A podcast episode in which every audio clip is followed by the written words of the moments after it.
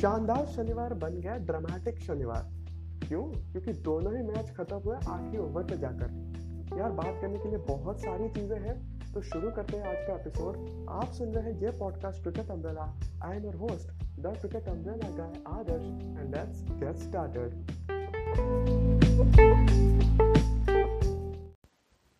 तो double header का पहला मुकाबला कल खेला गया, राजस्थान रॉयल्स और रॉयल चैलेंजर्स बैंगलोर के बीच। पहले बल्लेबाजी करने उतरी राजस्थान की टीम और बढ़िया नज़ारा देखने को मिला जब रॉबर्ट उथप्पा आए ओपन करने। हालाँकि उनके साथ जॉस बटलर नहीं थे थे वही बेन स्टोक्स ही, लेकिन कल उथप्पा साहब पूरे अपने फॉर्म में लगे और 22 गेंदों पे 41 रन बनाए और एकदम जो बोलते थे विंटेज उथप्पा पूरा वो वाला फील आ गया हम सबको। कल हालाँकि स्टोक्स थोड़े नाकाम तो रहे बट स्टीव स्मिथ ने कल इतने मैचों के बाद ऑलमोस्ट पाँच छः मैचेस हो गए हैं फिर फाइनली वो अपने फॉर्म पे आ गए, उन्होंने अर्धशतक पूरा किया और कहीं ना कहीं वो जो राजस्थान की इनिंग्स थी, उसको बहुत ऊंचाई तक ले गए। हालाँकि संजू सैमसन और जॉस बटलर कुछ खास ज़्यादा कर नहीं पाए। जॉस बटलर कल थोड़े ऑफ़ बीट लग रहे थे। 25 गेंदों में 24 रन बनाए, लेकिन एटलीस्ट उन्होंने विकेट गिरने नहीं दिया। सो दैट दूसरे एंड पर आकर राहुल तेवतिया ने एक छक्का, एक चौका लगाया और ऐसे करके टीम का स्कोर कुछ 177 तक पहुँच गया, जो कि इस मैदान पर अब पार टोटल था। मतलब वही आ गया। आरसीबी के अगर विराट और एबीडी चले, तभी एक टारगेट चेज हो सकता है। अदरवाइज़ राजस्थान का पलड़ा उस मैच में भारी लग रहा था। और राजस्थान की बॉलिंग भी बहुत ही कसी हुई हुई। जो भी आप बोल दो, जयदेव उनटकाट हो गए, या फिर जोफ्रा आर्चर हो गए, या फिर कार्तिक त्यागी हो गए, तीनों ने बढ़िया शुरुआत की और स्पिन गेंदबाज भी लाजवाब रहे।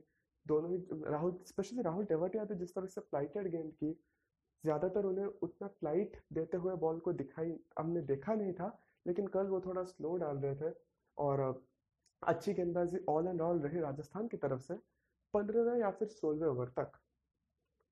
मतलब गुरकिरत मान और जब एवी डिवेलर्स एक साथ नहीं आए थे, तब तक कहीं ना कहीं राजस्थान इस मैच में पूरी तरीके से हावी थे। देवदत्त पडिकल कल बहुत ही एक स्लो इनिंग्स उन्होंने खेली। विराट साहब ने हालाँकि वो सेट तो हो गए लेकिन उन्होंने वो आस्किंग रेट को चेक में रखने का काम नहीं कर पाए वो। और बहुत कुछ आखिर में डिपेंड कर गया ए बी डिविलियर्स और गुरकीरत सिंह मान पर। जी हाँ कल गुरकीरत सिंह मान को जगह मिली थी शिवम दुबे के जगह। क्यों मिली थी, ये तो पता नहीं, लेकिन मिले थे।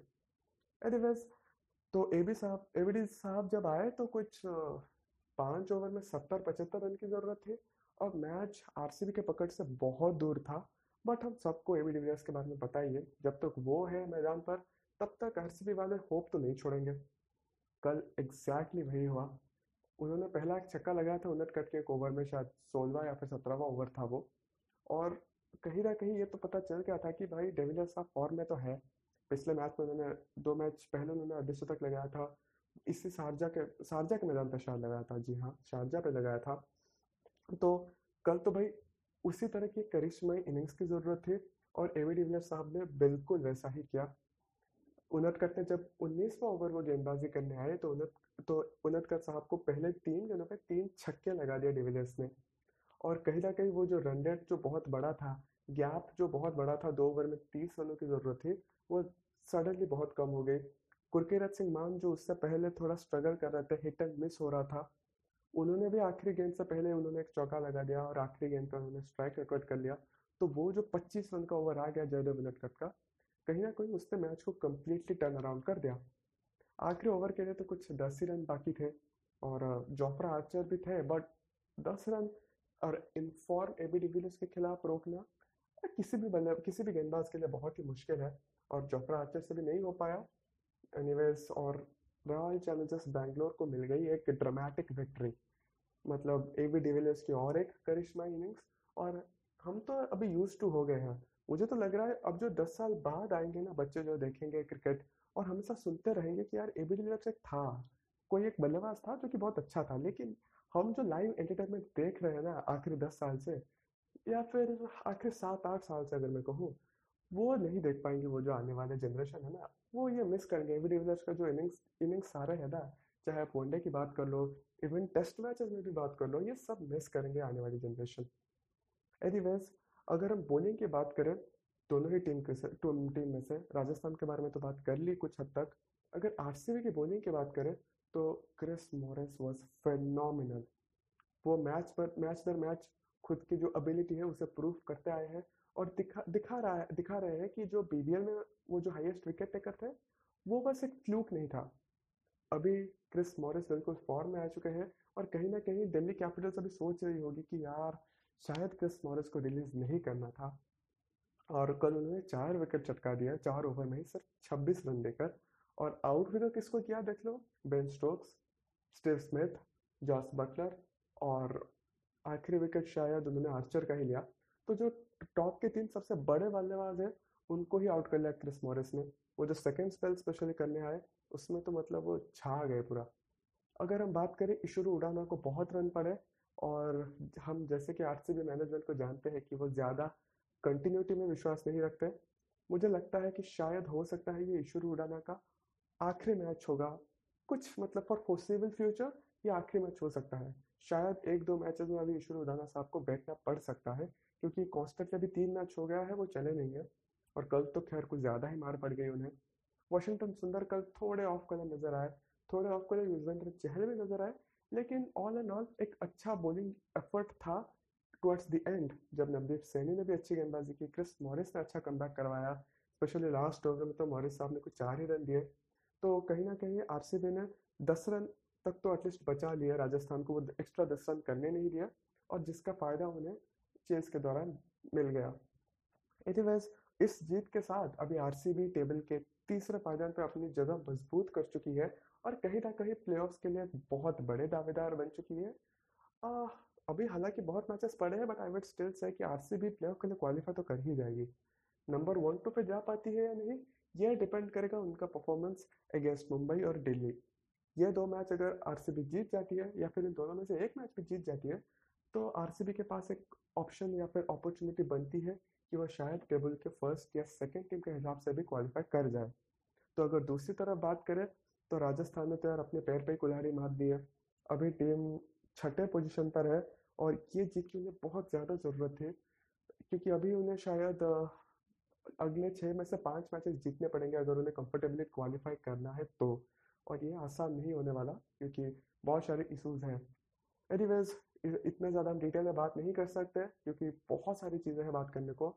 चलिए, दूसरे मैच पर अगर हम आ जाते हैं। दूसरा मैच था शारजा के छोटे से मैदान पर, चेन्नई और दिल्ली के बीच। चेन्नई ने टॉस जीतकर पहले बल्लेबाजी किया, जैसा पिछले मैच में उन्होंने किया था। सैम करन हालाँकि ज़ीरो पे आउट हो गए, लेकिन डुप्लेसी और वॉटसन के बीच एक बेहतरीन पार्टनरशिप बनी। दोनों ने ही इनिंग्स को स्टेबलाइज किया, और डुप्लेसी तो बहुत अग्रेसिव नेचर मतलब एग्रेसिव फॉर्म में दिख रहे थे। हालाँकि हिट्टे उनसे ज़्यादा लग नहीं रही थी तक बनाया है, लेकिन वो जिस तरह के इंटेंट दिखा रहे थे, उस तरह का प्रदर्शन शायद वो दिखा ना पाए। लेकिन एटलीस्ट यही अच्छी बात है ना कि इंटेंट तो दिखा। वॉटसन ने कुछ फोर्टी आउट रन बनाए तो टीम एक कंफर्टेबल पोजीशन पे थी। टीम को चाहिए था एक अच्छा फिनिश और कल मुझे सीरियसली लग रहा था कि आज धोनी साहब का दिन हो सकता है, क्योंकि पहले बल्लेबाजी है फाउंडेशन स्ट्रांग है शारजा का मैदान भी छोटा है और ड्यू भी बहुत ज़्यादा आ रही है। तो क्या ये धोनी साहब हो सकते हैं कि यार छक्के पे छक्के जड़ेंगे क्योंकि बॉलर कौन है? रबाडा और नोकिया, जो गति से डालते हैं। और गति के खिलाफ ज़्यादा दिक्कत होती नहीं है धोनी साहब को, जितनी स्पिनर्स के अगेंस्ट होती है। और टीम में कोई लेग स्पिनर तो था नहीं। So I was really hopeful कि कल हो सकता है, हमें धोनी साहब से वो हेलीकॉप्टर की बरछार देखने को मिले, लेकिन वैसा भी नहीं हुआ। धोनी साहब तो बहुत जल्दी आउट हो गए। लेकिन अंबाती रायडू और रविंद्र जडेजा ने कमाल की बल्लेबाजी की। रायडू ने तो 25 गेंदों पे 45 रन बना के नाबाद रहे। तो वही, रविंद्र जडेजा ने चार छक्के लगाकर मतलब बहुत छोटी सी इनिंग्स थी, लेकिन वही इनिंग्स थी जो टीम के टोटल को, जो एक पोटेंशियल 160 लग रहा था, उसे 180 रनों का टारगेट तक ले गई। 180 रन का टारगेट दिल्ली के लिए मुश्किल तो नहीं कह सकते थे, लेकिन एक चैलेंजिंग ज़रूर था, क्योंकि हालाँकि शारजा का मैदान था, दिल्ली के बल्लेबाज तो फॉर्म में थे। तो 180 एक चैलेंजिंग मैच होने वाला था और एग्जैक्टली वही हुआ। पृथ्वी शॉ पहले ओवर में ही आउट हो गया दीपक चहर की गेंद से। और जब दीपक चहर फॉर्म में होते हैं ना तो देखने में बड़ा मज़ा आता है। क्योंकि अगर आप देखें तो दीपक चहर पहले 130 132 के गेंद आकर 130 32 के स्पीड पे स्विंग करवाते थे। अभी उनका जो स्पीड है ना, वो तीन चार किलोमीटर बढ़ा है। तो ये एक बहुत ही वेलकम एडिशन है उनके आर्सेनल में और बढ़िया लहराती हुई गेंद थी एक सौ किलोमीटर प्रति घंटे की शायद। और पृथ्वी शॉ के पास कोई चारा ही नहीं था। वो तो देखते ही रह गए कि यार कैसे आउट हो गया मैं। एनीवेज उसके बाद आगे श्रेयस अय्यर साहब, उन्होंने कुछ चौबीस रन बनाए और सब ऐसे छोटी छोटी पारियाँ खेली, लेकिन एक एंड पर शिखर धवन साहब डटे रहे। और कल भाई धवन साहब फॉर्म में थे। पिछले दो मैचेस से अर्धशतक बना के आए थे तो कॉन्फिडेंस स्काई रॉकेट हाई था। और यहाँ पर वो अपने पूरे फॉर्म में दिखे और यार हिटर लग रही थी। और काफ़ी एलिगेंट बल्लेबाज है शिखर धवन। देखने में काफ़ी अच्छे लगते हैं जब वो बल्लेबाजी करते हैं और कल एग्जैक्टली वही देखने को मिला। हालाँकि लास्ट में मैच बहुत ज़्यादा क्लोज हो गया था, लेकिन बड़ी दिक्कत हुई चेन्नई के लिए जब ग्वेन ब्रावो इंजर्ड हो गए। ब्रावो साहब ने बढ़िया गेंदबाजी की थी, तीन ओवर में कुछ 21 रन ही दिए थे, लेकिन जब वो इंजर्ड हो गए तो आखिरी ओवर में हालाँकि 18 रन चाहिए थे, लेकिन गेंदबाजी के कुछ विकल्प थे नहीं, दो ही ऑप्शन थे। इधर रविंद्र जडेजा और करण शर्मा। हालाँकि करण शर्मा को कल बहुत विश्वास जताया था, कप्तान साहब ने तीन ओवर उनसे डलवाए थे, जबकि रविंद्र जडेजा ने सिर्फ़ एक ही ओवर डाला था। लेकिन क्योंकि आखिरी ओवर था एक्सपीरियंस को देखते हुए जडेजा को गेंदबाजी थमाई गई और वो डिसीज़न काफ़ी गलत साबित हुआ, क्योंकि लेफ़्ट हैंडर के खिलाफ लेफ़्ट हैंड गेंदबाज इक्वेशन थोड़ा गलत हो गया। एनीवेज अक्षर पटेल ने बहुत तगड़ी बल्लेबाजी की आखिरी ओवर में तीन छक्के उन्होंने लगाए। और हालाँकि अगर आप स्कोर कार्ड देखें तो अक्षर पटेल का नाम नहीं है। सबसे बड़ा नाम जो उभर के आता है, वो शिखर धवन का है। लेकिन इक्वली इम्पोर्टेंट अक्षर पटेल का वो इनिंग्स भी था, जितना शायद शिखर धवन का था, क्योंकि वो आखिरी ओवर में अठारह रन, चाहे कोई भी गेंदबाजी करता हो, सतह कैसी भी हो ड्यूज कितना भी आए, अठारह रन कर पाना बहुत मुश्किल है। और अक्षर पटेल साहब ने तो तीन तीन छक्के जड़ दिए और कमाल की जीत दिल्ली कैपिटल्स के लिए। और अभी दिल्ली कैपिटल्स फिर से टेबल के टॉप पर पहुँच गई है। और मुझे लगता है, अगर आरसीबी मुंबई या फिर दिल्ली को नहीं हराती है तो दिल्ली और मुंबई ऐसे ही एक दो एक दो एक दो स्पॉट पे ऐसे झगड़ते रहेंगे। देखते हैं एंड में टेबल टॉप करता कौन है। तो कल की बैच में एम आई फॉरगेटिंग एनीथिंग यार, अगर भूल रहा हूँ तो छोड़ दो यार, इतना, इतने टॉपिक है मुझे दिमाग में आ नहीं रहा है। कल के बैच के बारे में इतना ही रहने देते हैं। आज के मैच पे चलते हैं। आज आज भी संडे तो डबल हेडर तो होना ही है। तो पहला मैच होने वाला है सनराइजर्स हैदराबाद और कोलकाता नाइट राइडर्स के बीच। दोनों ही बहुत ही पास में है टेबल के अगर हम पॉइंट्स टेबल की बात करें, चौथे पायदान पर कोलकाता है तो पाँचवें पे सनराइजर्स हैदराबाद है और दोनों को इस जीत की बहुत ज़्यादा ज़रूरत है। ये तो काफ़ी क्लीशियड लाइन हो गया, सबको जीत की ज़रूरत है, लेकिन इन दोनों का ना वो जो आपस में मैच है, यहाँ पर जो जीतेगा, उसे एक हेड स्टार्ट मिल जाएगा। तो क्या हो सकता है कुछ पोटेंशियल चेंजेस मुझे नहीं लगता। मुझे नहीं लगता कि कुछ चेंजेस की गुंजाइश बनती है दोनों ही टीमों की तरफ़ से। बट ये है कि अभी अगर हम हैदराबाद की बात करें, वो जो टॉप टीम वो जो टॉप टीम के बल्लेबाज है ना वार्नर बेस्टो और विलियमसन इनको, इनमें से एक को पूरा अठारह या फिर उन्नीसवें ओवर तक खड़ा रहना पड़ेगा।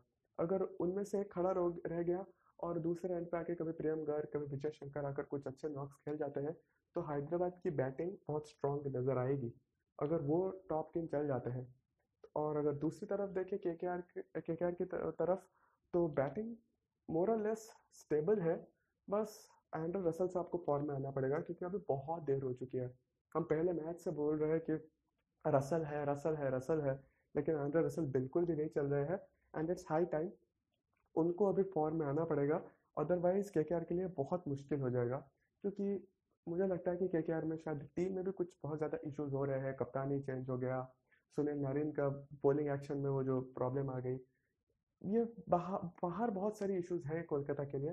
तो अभी कोलकाता को सारे प्लेयर्स को यूनाइटेड होकर यहाँ पर मैदान पे उतरने की ज़रूरत है। आई वुड बैक स्टिल के के आर कि हाँ थोड़ी बैलेंस साइड लग रही है। अगर ये सब जो आउटसाइड इंटरफेरेंस है आउटसाइड नॉइज़ जिसे बोलते हैं, अगर उन सबको टीम चेक कर जाती है तो शायद ये मैच में उनके लिए एक बढ़िया चांस बनता है। बट बहुत ही दोनों ही स्ट्रॉन्ग साइड है मतलब इक्वल स्ट्रेंथ की साइड है। तो इसमें प्रडिक्शन देना थोड़ा सा तो मुश्किल होगा। बट अगर हम सेकेंड मैच की बात करें तो इसमें प्रडिक्शन बहुत आसान है। मुंबई इंडियंस और पंजाब के बीच मैच है। और ऑफ़ कोर्स कोई भी अगर सेंसिबल आदमी है, वो तो मुंबई इंडियंस को ही बैक करेगा। अगर पंजाब का फ़ैन ना हुआ तो I would also back Mumbai to win this match क्योंकि अगेन मुंबई की टीम में कुछ, कोई भी प्रॉब्लम आपको दिख नहीं रही है। अगर पिछले मैच में आपने नाथन कुल्टरनेट को मौका दिया है जेम्स पैटिनसन की जगह तो आई थिंक आप चांस ले सकते हैं एक मैच आप मिचेल मैकलनगन को भी खिला दें ट्रेंट वोल्ट की जगह, क्योंकि दोनों ही लेफ़्ट हैंडेड गेंदबाज हैं। तो ये तो चेंजेस वो कुछ एक एक करते रहेंगे थ्रू आउट द सीज़न क्योंकि जो फास्ट बॉलर्स का जो पुल है उनके पास पाँच बॉलर्स का उनके बीच वो जो वर्कलोड मैनेजमेंट है वो बहुत ज़्यादा इम्पोर्टेंट है। दूसरी तरफ़ अगर देखें पंजाब को क्या कर सकती है टीम हालाँकि टीम थोड़ी तो टीम की बैटिंग थोड़ी बेटर तो हुई है। आई I मीन mean, अगर आप देखें तो क्रिस गेल साहब जब फ़र्स्ट डाउन पे आ गए तो टीम की बैटिंग में वो थोड़ी डेप्थ थोड़ी देखने को मिली है। मैं अभी भी कहूँगा कि यार गेल साहब से ओपन करवा के मयंक अग्रवाल को फ़र्स्ट डाउन लाइए बट लॉजिक इसे अलाउ नहीं करता। क्योंकि मयंक अग्रवाल बढ़िया फॉर्म में है और पिछले बार भी ओपन करके उन्होंने उतना ही अच्छा किया है। So I am not thinking कि ये लोग कुछ चेंजेस करने वाले हैं। बॉलिंग में ज़रूर कुछ चेंजेस देखने को मिलेगी, क्योंकि यार पंजाब है, बिना बदलाव किए कैसे उतरेगी? कुछ ना कुछ तो चेंजेस होगा। क्या होगा ये तो भाई मैच के दौरान ही पता चलेगा। अदरवाइज़ मुझे लगता है कि टीम जैसी है, एक मैच के लिए एटलीस्ट तो वही अनचेंज्ड इलेवन को आप खिला सकते हो। But of course I back Mumbai to win this match so that's it from my side guys it has been a long day और आज भी एक बहुत बड़ा दिन होने वाला है। दो दो मैचेस होंगे। तो देखते हैं। थोड़ा मज़ा तो आ रहा है ना? कल के दो दो मैचेस में ही बहुत मज़ा आया। और आज के मैचेस में मज़ा आने के पूरे आशा है। तो आप लोग भी देखिए और पॉडकास्ट ज़रूर जुड़िए कल के दिन। अगर पता दे अगर पब्लिश होता है तो बिल्कुल जुड़िए। और अगर आप, अभी तक आपने सब्सक्राइब नहीं किया है पॉडकास्ट को तो सब्सक्राइब कर लो यार। और इंस्टाग्राम पे फॉलो भी कर लो। और अगर इतना सब कुछ कर ही रहे हो तो यूट्यूब पे जाकर एक सब्सक्राइब कर लो यार। नया नया शुरू किया है कोई सब्सक्राइबर्स है नहीं आप जाके एक सब्सक्राइबर की घंटी दबा दो ठीक है? सो so, इस आज के लिए बहुत हो चुका है। कल आपके साथ जुड़ते हैं तब तक के लिए bye take care and stay safe